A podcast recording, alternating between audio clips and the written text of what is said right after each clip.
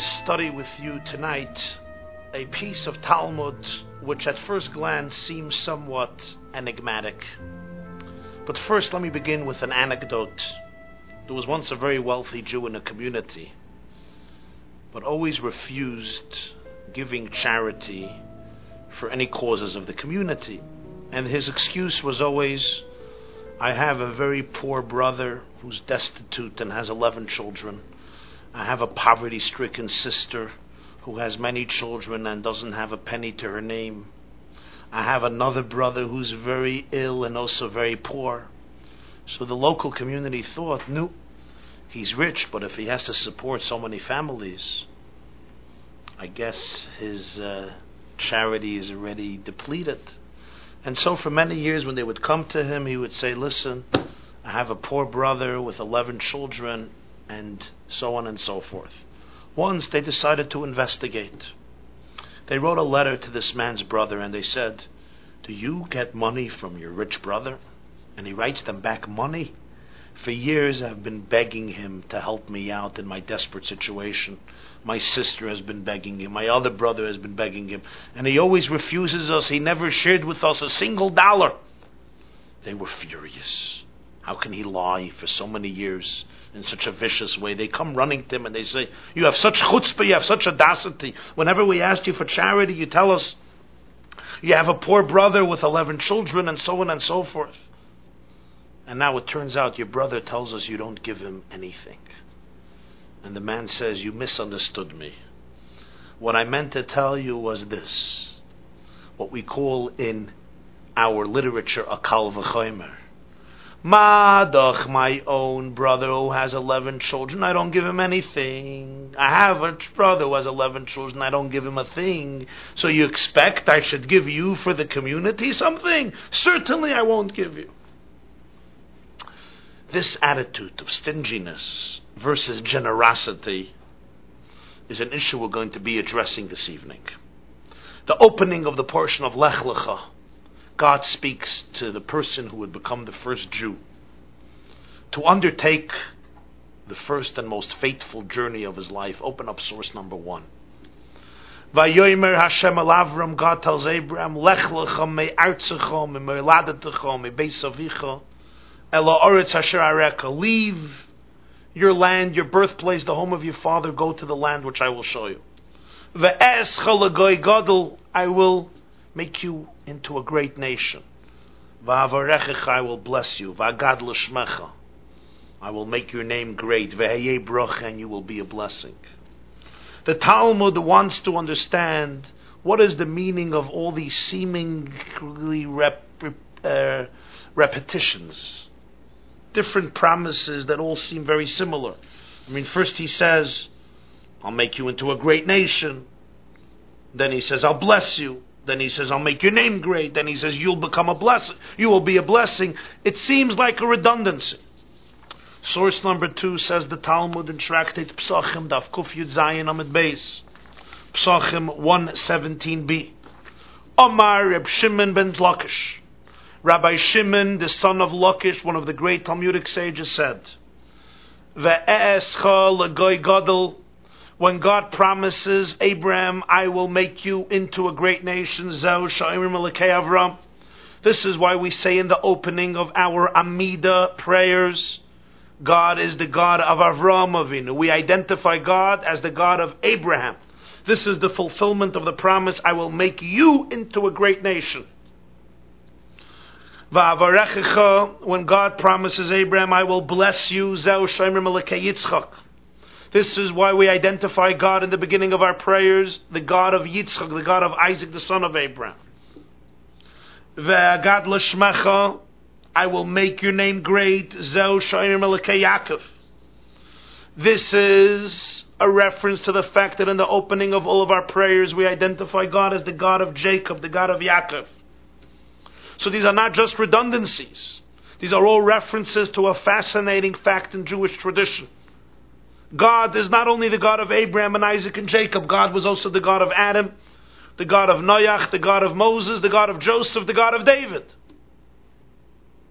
Yet, in the opening of every Jewish Amida prayer, three times a day, We say, Baruch Atah Hashem, blessed are you, God. Elokeinu v'elokei Aviseinu, our God and the God of our fathers. And then we say, Elokei Avraham, Elokei Yitzchak, v'elokei Yaakov. The God of Abraham, the God of Isaac, the God of Jacob. Why these three names? Why do we identify God as being the God of these three people? What was their uniqueness? Says Reb Shimon ben Lakish in the Talmud, it's in the verse in the opening of Lech Lecha. When God tells Abraham, I will make you into a great nation. That greatness is expressed in the fact that for eternity we identify Hashem, God, with Avram Avinu, the God of Abraham. When God tells Avram Avinu, Va'avarechecha, I will bless you, it's expressed in the fact that his son Yitzchak is forever remembered. And we always identify our God as being the God of Yitzchak, Elokei Yitzchak. That Yitzchak chose him as his God. And Va'agad Lashmecha, I will make your name great, is expressed in the fact that his grandson Yaakov is also chosen. To be associated with God, we call God the Elokei Yaakov, the God of Jacob. But then the Talmud continues, next paragraph in source number two. We might think that you should conclude the blessing, the opening blessing of the prayer, also with mentioning all of the patriarchs. Talmud Loimar. Therefore, the verse concludes bracha, and you shall be a blessing. You will be a blessing, implying that b'chachaismen, with you we will conclude the blessing. Ve'ein chaismen b'kulon. We will not conclude the blessing by mentioning the other patriarchs. So in the opening of the Amidah, in the opening of the blessing, we say, Elokei Avram, Elokei Yitzchak, Elokei Yaakov. The God of Abraham, the God of Isaac, the God of Jacob. But at the end of the blessing, we say, Melech Oizer Mashiach Magid, the King who helps, who saves, who protects. Baruch Atah Hashem, blessed are you, God. Mogein Avram the shield, the protector of Avram. We don't say Magin Yitzchak, Magin Yaakov, the shield of Isaac, the shield of Jacob. Why not? In the beginning, we said he was the God of Abraham, Isaac, and Jacob. Why at the end is it Magin Avram, only the shield of Avram? So this is what the Talmud explains.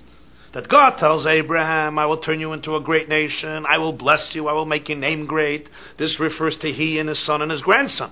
But then he continues, bracha, you shall become a blessing. You shall become a blessing. That at the end of the blessing, it's only you. We will only conceal and conclude the blessing with a mention of Avraham and not Yitzchak and Yaakov. Only with Abraham, not with Isaac and Jacob. At first glance, it's very difficult to understand this piece of the Talmud. God is promising Abraham, don't worry. Don't think we're going to finish with everybody. When we conclude the blessing, it's b'chach it's only with you. What? Was Avraham Avinu, was Abraham afraid to share the spotlight with his son and with his grandson? Generally, a father is not afraid to share the spotlight with his own children or his grandchildren. Especially a person like Avraham Avinu, our father Abraham. Especially when it comes to his son Yitzchak, who he waited for for 100 years and begged and pleaded and beseeched and prayed to God to give him the son as his heir, as his future. Was Abraham hurt by the fact that in the opening of the blessing of every Amidah prayer, we include also the name of his son and his grandson, so God consoles him and says, Don't worry. When, at the when we come to the end of the blessing, the spotlight will be completely focused on you. The video will zoom in completely on you. It will exclude any mention of Yitzchak and Yaakov. What's the meaning of this? What's going on there? What's the nature of this promise? You might think that we'll conclude with everybody. No, don't worry. But only with you. I want to present to you tonight three interpretations quoted in different sources. Each one, I believe, carries a very powerful and moving message and a very relevant message. The first interpretation is from the Hasidic master known as the Bnei Yissaschar, by Rabbi Tzvi Elimelech of Dinov, one of the great masters, and he presents the following interpretation. It's known that each of the patriarchs represented a certain characteristic which would shape and define their descendants for generations.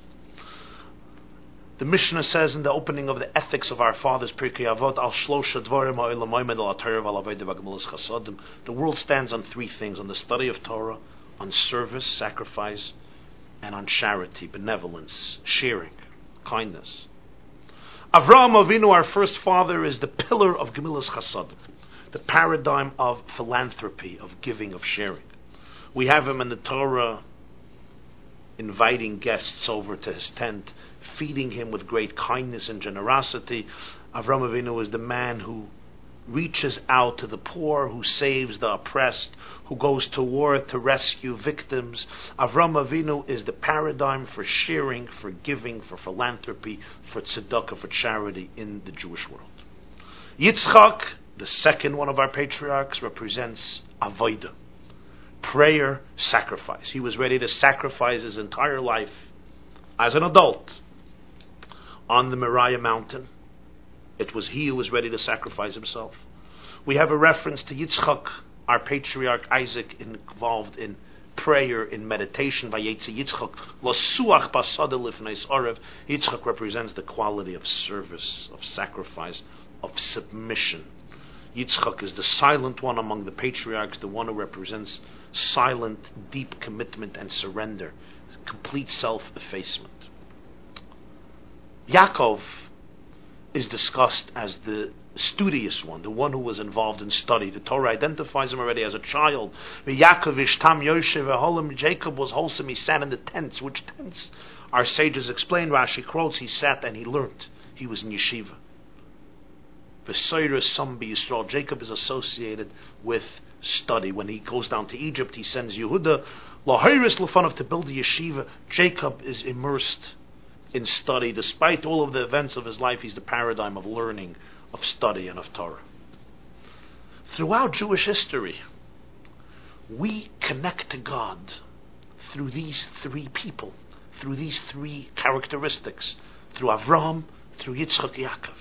The Jew finds God in Avram. We look at God and we say God is the God of Abraham. And we say God is the God of Yitzchak, and God is the God of Jacob, of Yaakov.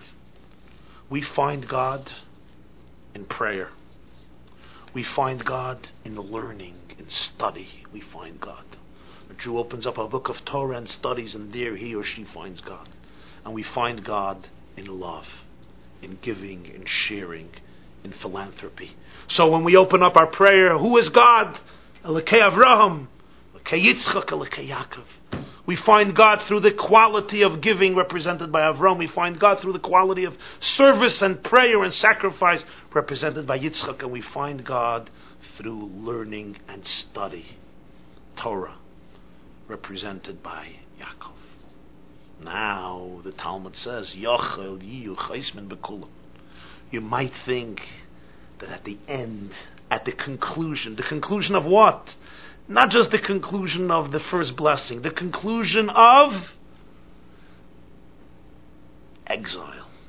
The last generations of Jews. As Jewish history comes closer to its climax, to the redemption through Mashiach, when we come to the closure, to the conclusion of the years of exile, lest you think then too, we will find God through Avram and Yitzchak and Yaakov, Avram, Yitzchak, Yaakov the Jewish people will find God through all these qualities?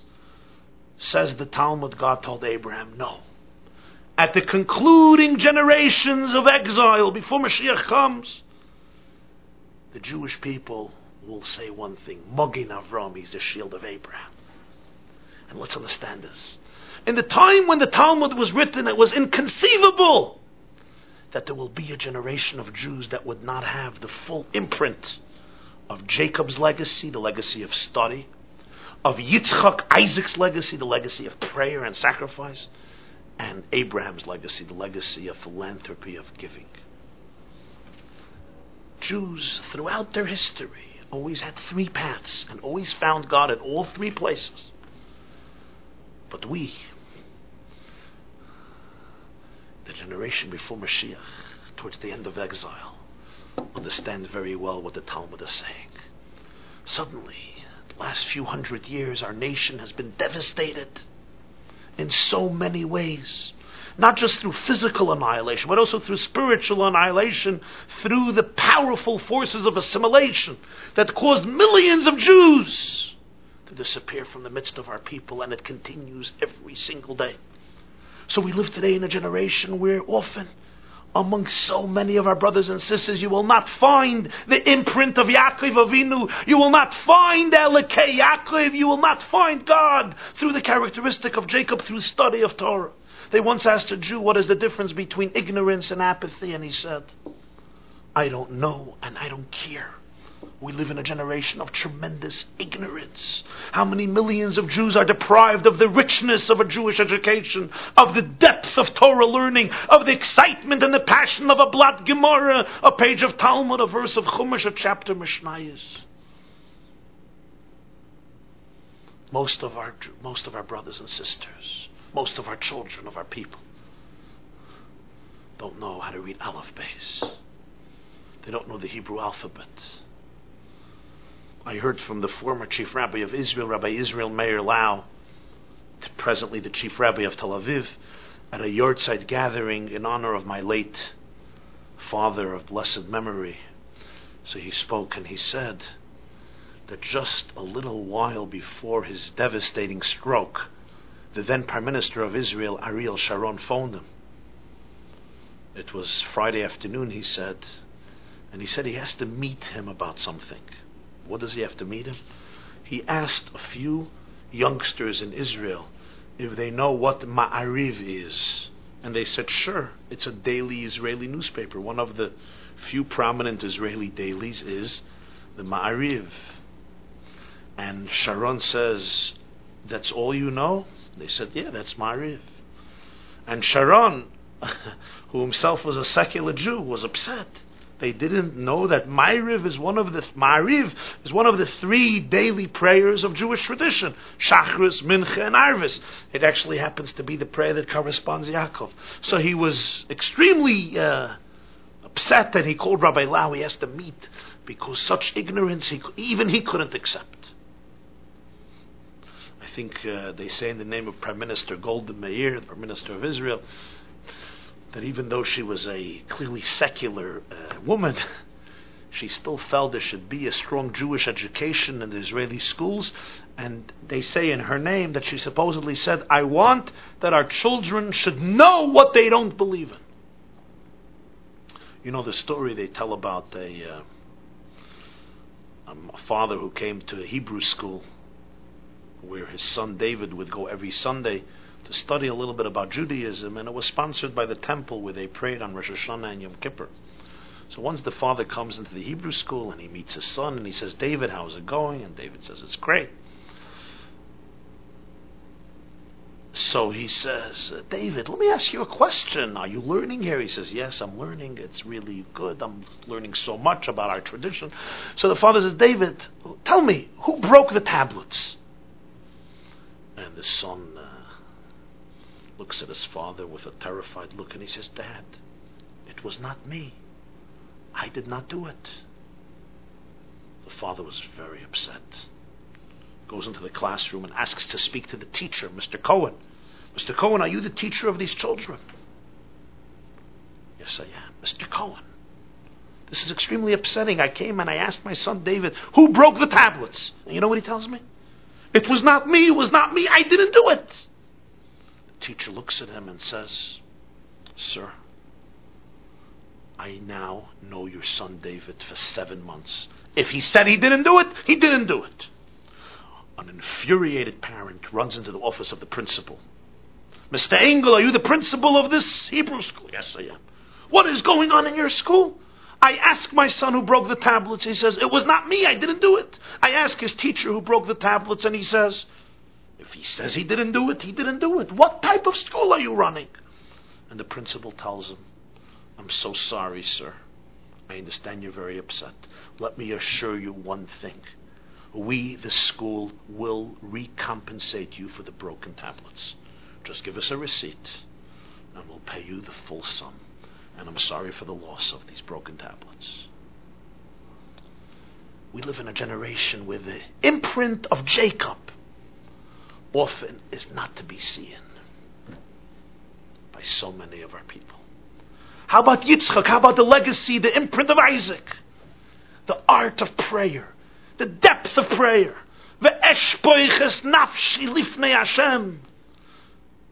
The Talmud understood that the Jew goes in the morning, puts on talis and tefillin, and melts away in intimacy with God during the time of prayer. He or she is in a completely different state, away from the world.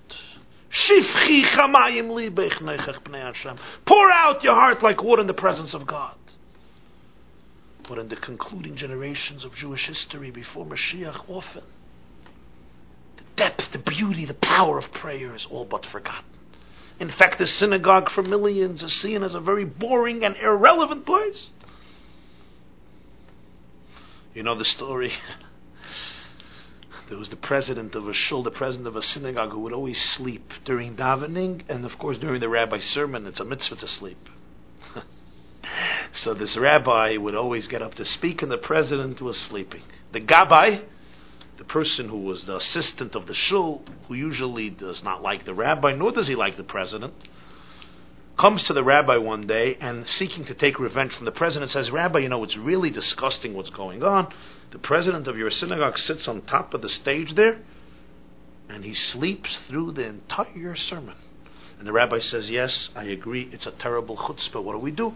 The rabbi says, With your permission, next Shabbos, you give me permission, I'm going to take a bat and I'm going to go over to the president and knock him over his head to teach him a lesson. And the rabbi says, Go ahead, it's a beautiful mitzvah and a very noble thing to do. And sure, next Shabbos comes around, the rabbi gets up to speak, the president is sleeping, the gabbai takes a bat, goes over to the president, boom on his head.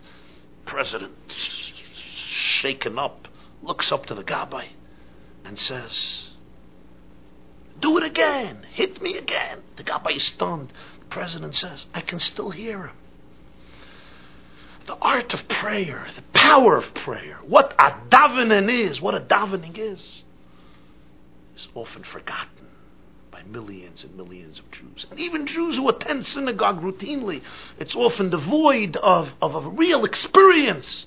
To say that prayer really touches them and changes them and transforms them, the imprint of Jacob is often very, very hard to find comes God and tells Avram, Veheye bracha. At the concluding generations of exile, you will be the blessing. Your legacy, your imprint will never be forgotten. One thing assimilation did not destroy. And that's the characteristic of Abraham of Gemilas Chasadim. Jews, all types of Jews, are still extraordinary givers. They give and give and give. The IRS often can't believe Jewish tax returns as they ask, who gives so much charity? Unprecedented the amount of tzedakah, the amount of charity that Jews give. Yes, sometimes the causes they give for are questionable. Sometimes one wonders, couldn't they choose better causes? But about this already, the Jerusalem Talmud expressed itself about our people. They said, what an interesting people. When they had to build a golden calf, they gave and gave and gave. And then a few months later, when they had to build a sanctuary, they gave and gave and gave. Obsessed with giving. It wasn't even so much for what? It was the fact that they voluntarily gave. The golden calf was created through contributions, and the sanctuary was created through contributions by the same people. Giving is inherent to the Jewish psyche, it's a Jewish character, and we see a fascinating thing. Millions of Jews divorced from the world of Jacob, divorced from the world of Torah, divorced from the world of Yitzchak, of Isaac, separated from the world of prayer. But Avraham Avinu's characteristic, the characteristic of charity, of caring, of giving, of donating, of contributing. This has not declined. This has not been lost. This was never assimilated. Even Jews who are sometimes estranged from any element of faith and belief and tradition. But they are powerful defenders of charity, of human rights, of the need to share and give and uplift the oppressed and save the poverty stricken and help widows and orphans and those who are ill and in a difficult situation. This then, the Bnei Yissaschar says, is the deeper meaning. God says, usually I'm identified through Abraham, Isaac, and Jacob. But at the last generation, it's going to be Magen Avraham. You'll still see God in the Jewish people, by every Jew, through Abraham. And that I will always remember. Magen Avram, you could find God in every Jew, maybe not always through Torah and prayer, but in his or her passion for kindness, for giving, which is, which is unique, which is extraordinary. And it's true that Torah and prayer only enhance the quality of giving and accentuate it, but nonetheless, this element has not been affected even by assimilation. The facts speak for themselves, you can research them. And that's the meaning why that's the meaning of the fact that the blessing concludes Magen Avraham. God is the protector, the shield of Abraham. What this is actually saying is, I will protect the quality of Abraham. I will not allow the forces of assimilation. I will not allow the forces of intermarriage. I will not allow the forces that have estranged millions and millions and millions of Jews from their roots to estrange them from their first father, from Abraham. That passion that quality. They will never lose. But they may not know how to read the alphabets. They may not know how to open a siddur. They may not understand the words of the Kaddish. But they will have a passion for justice and for charity. Many of us may not look like Jews anymore. Many of us don't think like Jews anymore. Many of us don't speak like Jews anymore. Many of us don't appear like Jews anymore but we still give as Jews. Second interpretation. The three patriarchs also represent three spiritual qualities. We know that the first three emotions of the Sephirotic tree are Chesed, Gevura, Tiferes. Avram Avinu, Abraham, represents the quality of Chesed, of love. Gemilus Chasadim, of kindness. Yitzchak represents the quality of Gevura, of strength, of discipline as we spoke, self-effacement, self-discipline, self-sacrifice. Yaakov represents midas ha'emes, the quality of truth. Titain emes leYaakov chesed laVram. The prophet says in Micah, give truth to Jacob and kindness to Abraham. Jacob represents the quality of emes, which is Torah, Torah story, which is the paradigm of emes, of truth. Absolute truth, not moral relativism throughout history, there are three paths to connect to God. We connect to God through Avraham, through kindness, through love. We connect to God through Gevura, through strength, through discipline, through challenging ourselves, challenging others. It's an element of rigidity, yira, awe, fear. And we connect to God through emes, through truth. Yachal yu chaismin b'kulon, says the Talmud. You might think that in the last generation of exile, in the final generations of Jewish history, we will also connect through all three paths. Talmud So God says, with you we will conclude, which means this. Throughout our history, there were three ways to educate children. There were three ways to educate ourselves. There's the way of love, there's the way of rigid discipline, and there's the way of truth. When it comes to the end of exile, the primary figure and quality that must be employed is Avram, love. Today, people must have love. People always needed love. People always needed to be embraced. That's true. But there was also a lot of effectiveness. There were lots of results from different paths, from paths of awe, of rigidness. Today, as history comes to a climax before Mashiach comes, the primary quality that has to be used in education, in relationships, in outreach, in, in, in reach is Avram Avinu, is to love people, to give them love, to really love them, to show them love. I remember a great moment, I, a story I heard. I was once lecturing in California at a Shabbaton and I met there a very effective and talented principal was really running a very nice school, from what I saw. And I asked him what were the foundational principles of his work. And he told me that before he became a principal, 25 years ago, he started to think about which teacher of his in elementary school or high school does he remember.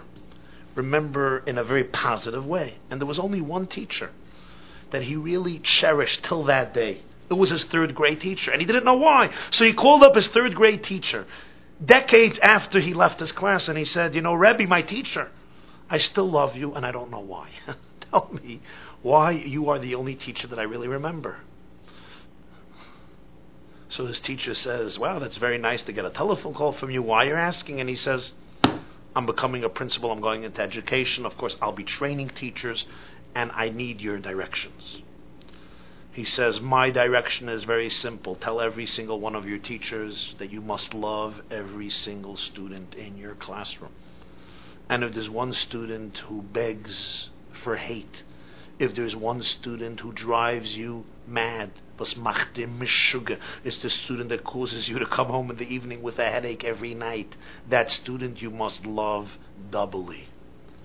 So the principal says to me, I asked my third grade teacher, why doubly?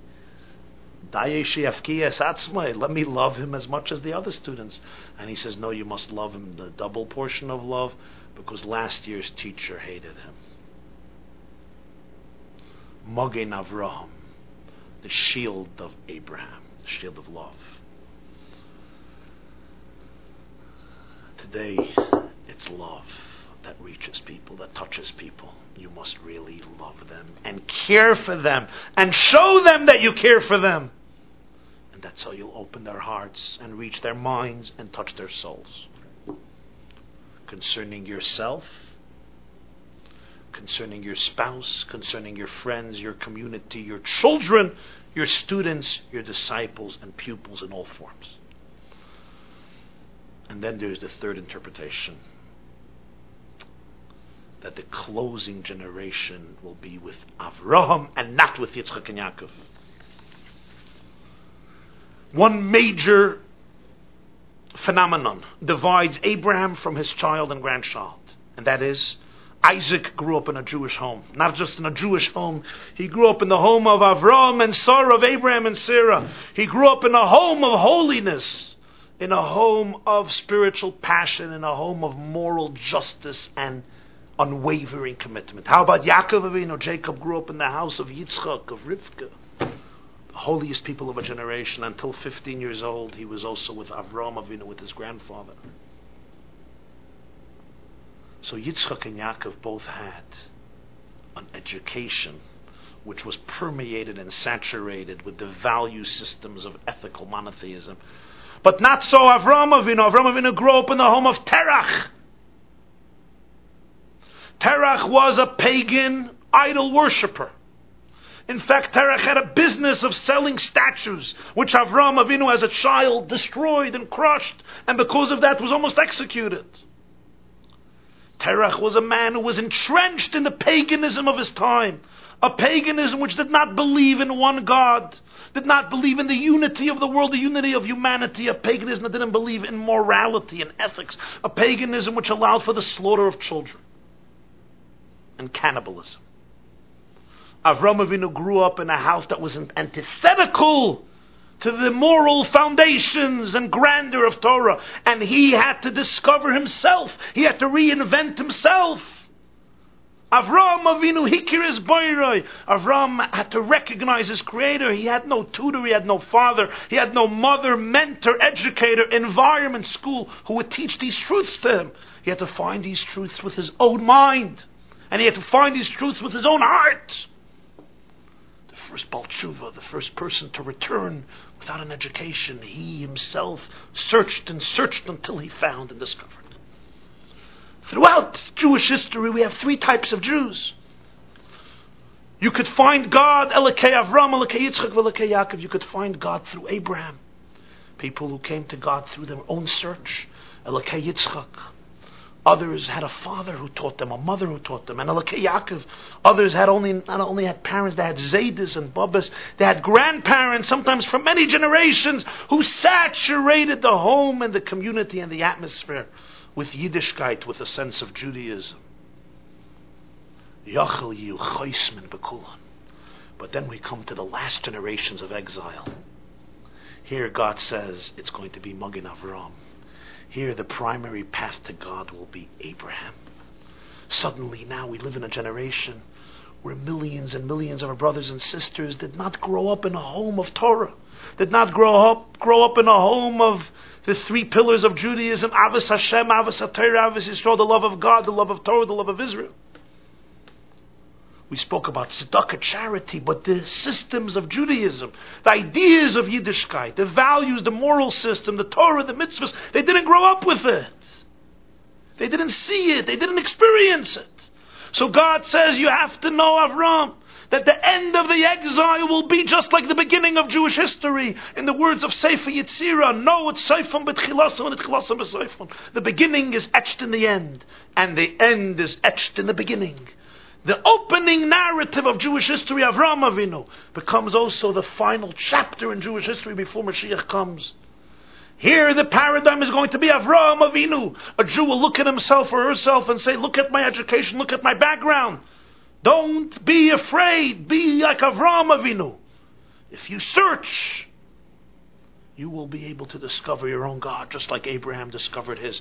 The main paradigm guiding Jewish history in the last generation of exile is the paradigm and the call for Jews to rediscover themselves, to reinvent themselves, to have the courage to be able to make a metamorphosis, to be able to make a transformation, and despite what they learned or they did not learn in their home, in their community, in their schooling, they should be able to discover God just like Abraham. In that sense, it has the greatness that many other generations didn't have the power for people to choose God on their own and therefore make it truly theirs. This is what the Talmud means. The opening blessing is Avram, Yitzchak, and Yaakov. You find God three ways. But Chaismin, at the end of Golus, at the end of exile, here the main path is Avram. It's the need for people to search and find God. And this is true even about children who grew up in observant and traditional homes. There is a phenomenon today. They call it in Hebrew neshira. Many uh, Jewish youths who grew up in very traditional homes, very observant homes, leave. They leave. There are many reasons for it. There are many factors for it. It's beyond the discussion tonight. But there's also one very powerful, positive element that is being overlooked. And that is many of our children want to become Bali Tshuva. They want to be like Avram Avinu. Many of our children want to and need to discover a Judaism that is personal, that is intimate. They need to be able to experience God, not just receive it as a tradition from the Baba and the Zayda and the father and the mother. Why? Because Magen Avram, the last generation of exile, the Zohar says that Mashiach osid la'asovet tzadikayi b'tiyufta. The great accomplishment of Mashiach is going to be what, according to the Zohar?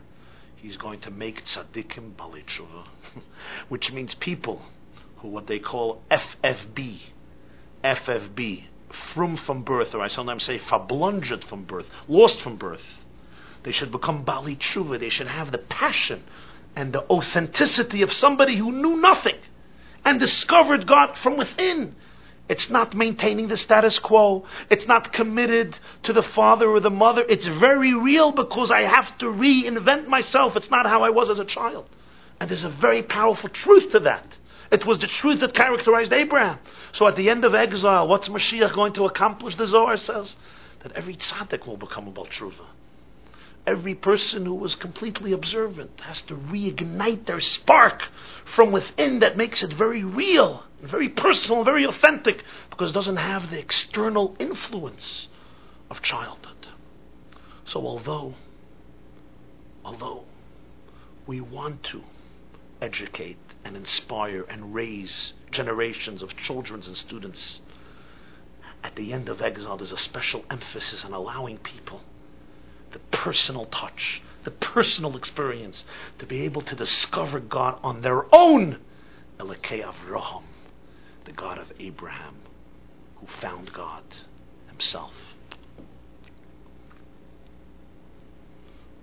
Respect that in your child. Respect that in your student. Nurture it. Bring it out. And then maybe it doesn't have to happen through rebellion. It can happen through love. Finally, I want to conclude with the summation of this. All the three explanations are obviously interconnected. The point is, it's the quality of Abraham that does not cease even with the winds of assimilation. Number one, Jews are still obsessed for giving, for philanthropy. Number two, today there's the call for endless unconditional love. And number three, today we need to rediscover ourselves as Jews, like Avram Avinu did in his generation. And that's the power to withstand assimilation, knowing that despite assimilation and despite the dire situation of education with Jewish children, if we reach out, then we reach in. We can allow Jews to rediscover their deepest souls. And finally, 20 years ago, uh, 20, a little more than 20 years ago, the Lubavitcher Rebbe came out with a call. And I want to share that call with you today. It was the portion of Lech Lecha, Shabbos Lech Lecha, Yud Gimel Cheshvan, the 13th of Cheshvan, Tavshin Nun, 1989. And I had the privilege of being there and hearing it from the Rebbe's mouth, and I want to share it with you today. The Lubavitcher Rebbe then suggested that in order to saturate our people and the world with a consciousness of giving, of charity, of tzedakah, of goodness, and of kindness, he wants to suggest the following. Every office, every company, every organization, every factory, every corporation, and every school. Friday, when payroll is being distributed to the employees, the boss or the manager, the employer, should give every one of the employees an extra amount of money. Can be a dollar, can be 50 cents, could be $5 for charity. Tell them in addition to your wage, here is an extra amount of money for you to distribute to charity. Every school, before the children are dismissed for the weekend, the principal or the teacher should distribute to every child a sum of money for charity a nickel, a dime, a quarter, a dollar. The same is true colleges, universities, all educational institutions, and all institutions. And the Rebbe suggested this for Jewish institutions and said also for non-Jewish institutions because tzedakah, charity, is a quality and an ideal that belongs to all of humankind. In fact, one of the seven Noahide laws, according to many opinions, tzedakah, charity. So it's something that has to be encouraged among all of humanity. Imagine the impact of this on employees, on children, on students. Not through words, not through lectures, not through preaching, but through a simple deed. Every weekend, you give the child an extra amount of money just to give for charity. Every employee gets a little bit extra just to give for charity, whenever payroll is, whether once a week or once in two weeks and so forth. Imagine the consciousness this can create a consciousness of giving and charity, and how many acts of charity will be performed if this is instituted? How many acts of tzedakah will be performed if every person who has a job in their office or company gets this extra sum of money to give for charity? This suggestion of the Rebbe, the Lubavitcher Rebbe, I heard from him, as I said, in 89. And tonight, I want to bring it to your attention make a request of you and a suggestion to you that you and us should begin implementing this. As you know, it's very simple. Everybody can do it in their office, in their classroom, in their corner. And speak to your friends and your employees about it to encourage others. And in no time, these acts can be quadrupled myriads and myriads and myriads of times. And the amount of goodness and kindness that will be inculcated into people's hearts is extraordinary. The amount of charity that will be performed is extraordinary. And the world will be saturated with the quality of Avraham in the conclusion of exile, the quality of giving, of philanthropy, of goodness and kindness. Good night.